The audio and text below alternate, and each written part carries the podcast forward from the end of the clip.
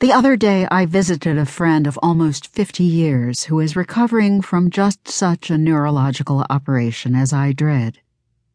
She lay in her high, narrow hospital bed, as innocent as the day she was born, shorn of memory save for shutter flashes of clarity. Her gray hair was shaved as my mother's had been for her brain tumor operation. A scar, skin clamped to skin, curved in a scimitar on her skull, as it had on my mother's. My own skin crawled. Whenever the clouds in her mind parted, we spoke. Of our meeting at Bryn Mawr, of her first husband. I am, perhaps, her only friend who vividly remembers him. Of our children.